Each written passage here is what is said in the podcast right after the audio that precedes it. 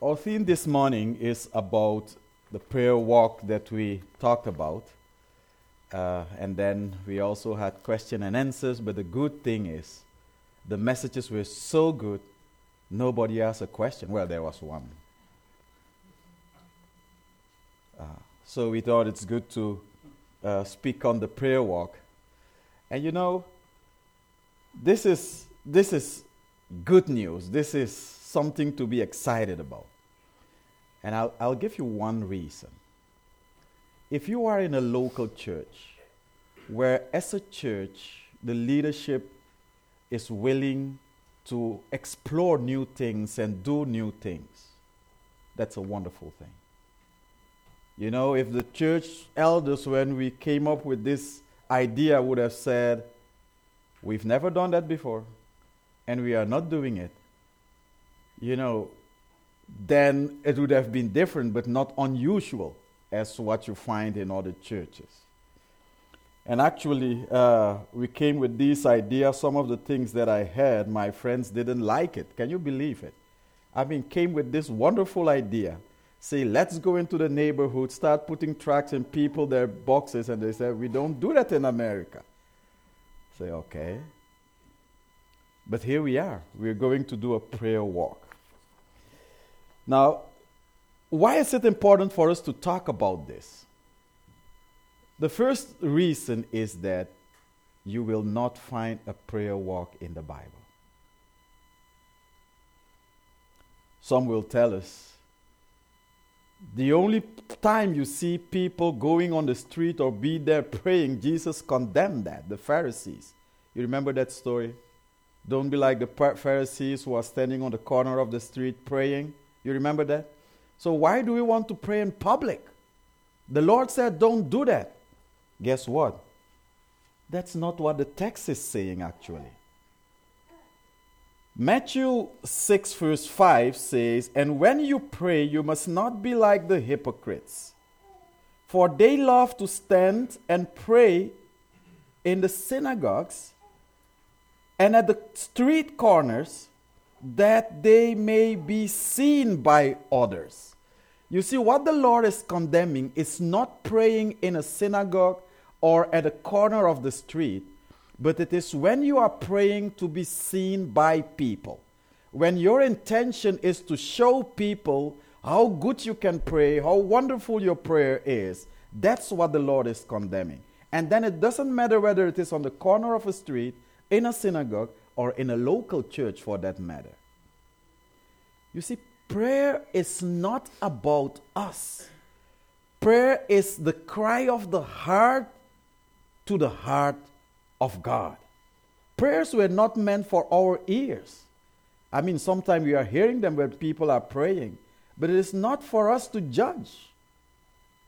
It is communicating with God, it is speaking to our God.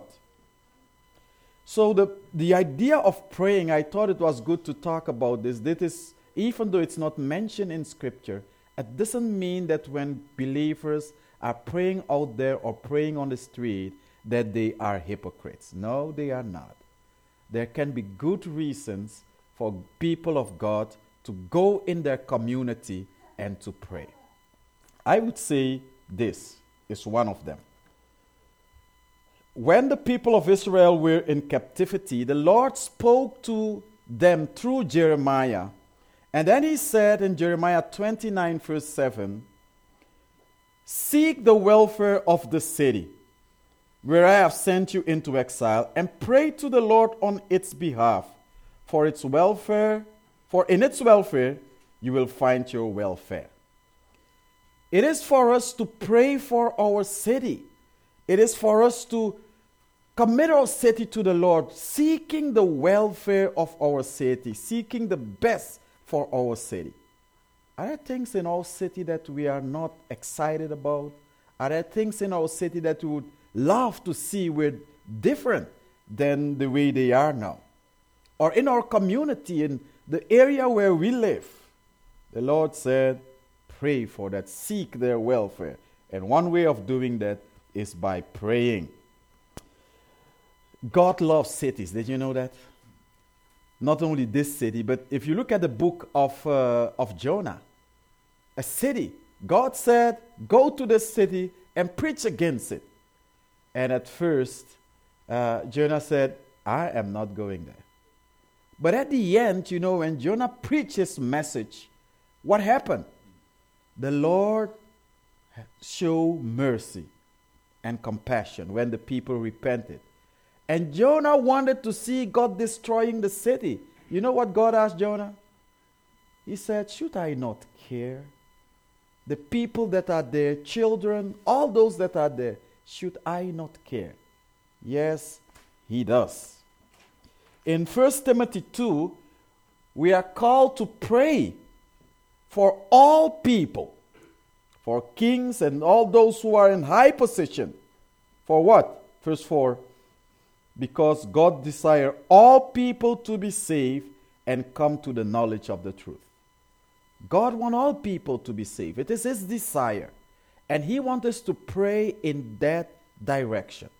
He wants us to call upon Him, plead with Him for the people everywhere, but also those in our community and those in our city.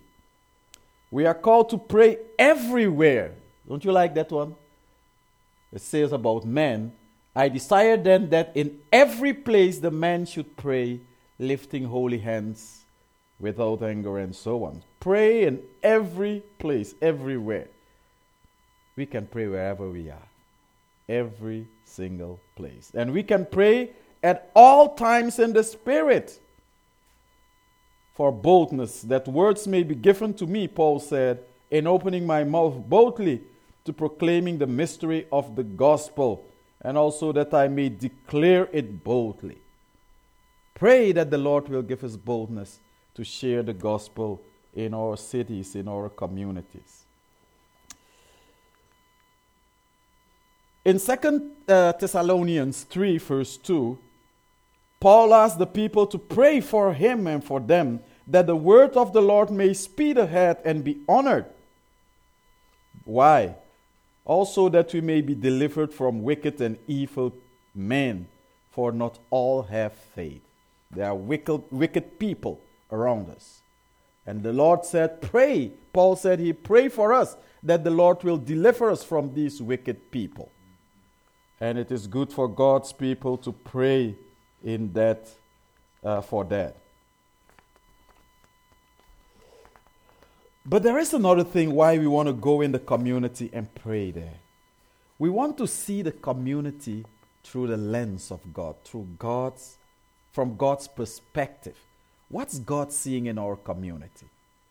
What is it that God, when He looked to the community here in Dubuque, where we are part of, what is it that He is seeing?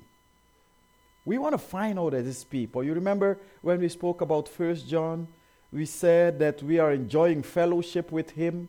We are sharing in the things of God. We are enjoying the things of God.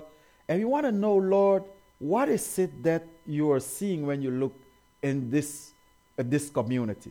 We would love to see them. Open our eyes as we go through this community that we will see things from your perspective. That's a different way of looking at our community than we would normally do. In Psalm 73, the psalmist said, You know, he gave a whole list of things. I saw these people, and it seems like they don't have problems, they don't have anything to worry about, and they are not even serving God. It seems like all is well with them. Wait a minute, he said in verse uh, 16. But when I thought how to understand this, it seemed to me a wearisome task until I went into the sanctuary of God, then I discern their end. I look at these people now from the perspective of God's sanctuary and saw their end and realized that is not what I used to see. This is a different thing altogether. In 2 Corinthians 4 4, Paul said, in their case, the God of this world has blinded the minds of the unbelievers to keep them from seeing the light of the gospel of the glory of Christ, who is the image of God. Seeing people in that perspective, it says they are blind. the, the, the, the God of this world, the devil, blinded them so that their eyes are not open to see the gospel.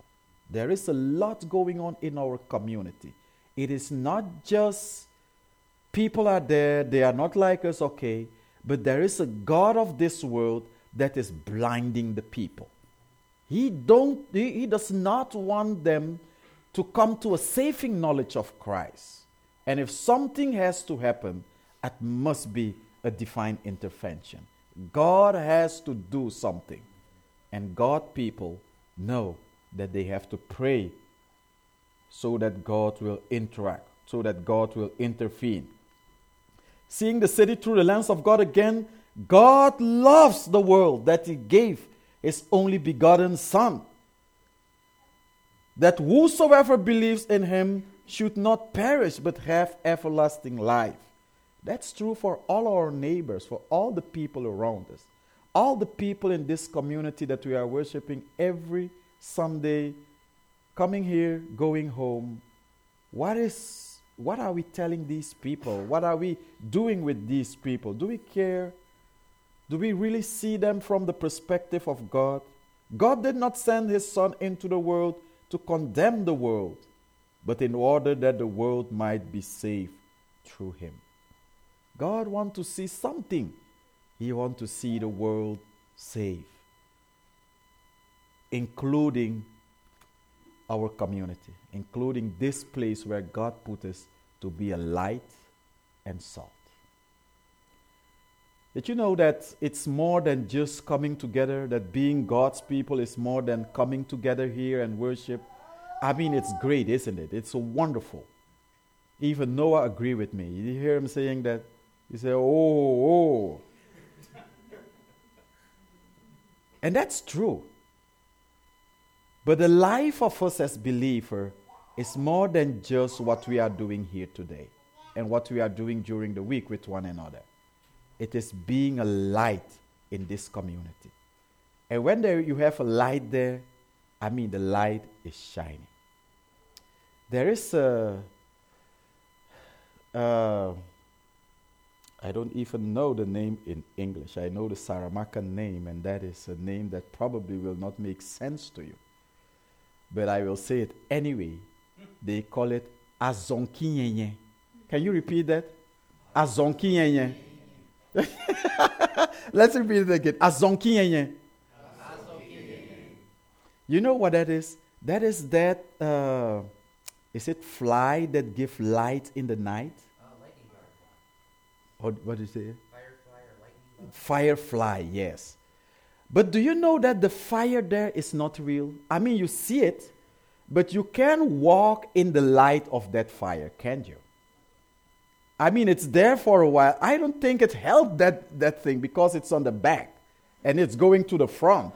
So it's not helping anyone. I mean, you can see it there, but it's not really helping. And sometimes I wonder if we are Azonkinyanya Christians. You know, we are here, we're supposed to be light. I mean, something is there, but it's not a real light. Anyway, we can do a whole uh, message on that. What does it mean to be an Azonkinyanya Christian?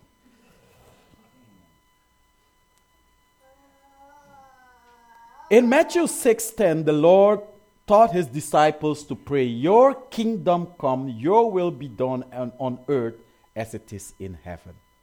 God's kingdom, God's rule that people would submit to him, to his authority is something that we are praying for that that will happen. And we can do that in our community. So, how do we walk? You know, these are just a few practical things. In small groups, walking through our neighborhood, looking at, at it, our neighborhood, through the eyes of God, desiring all in that community to come to Him. It's not just walking in the community. I mean, there are some good uh, benefits there. I mean, it's good to exercise, isn't it? So that's a, a bonus for us. But the idea is just to see the community through the eyes of our God, and at the same time, desiring that people in our community will come to Him and come to know Him. Pray for each house, for the people, and all that the Spirit of God will bring to our attention. Prayers are silent, not loud. You know, we don't want to uh, disturb people or uh, draw attention to ourselves. That's not the intention. Seeing the city, seeing the community as God sees it, and then we can pray for them.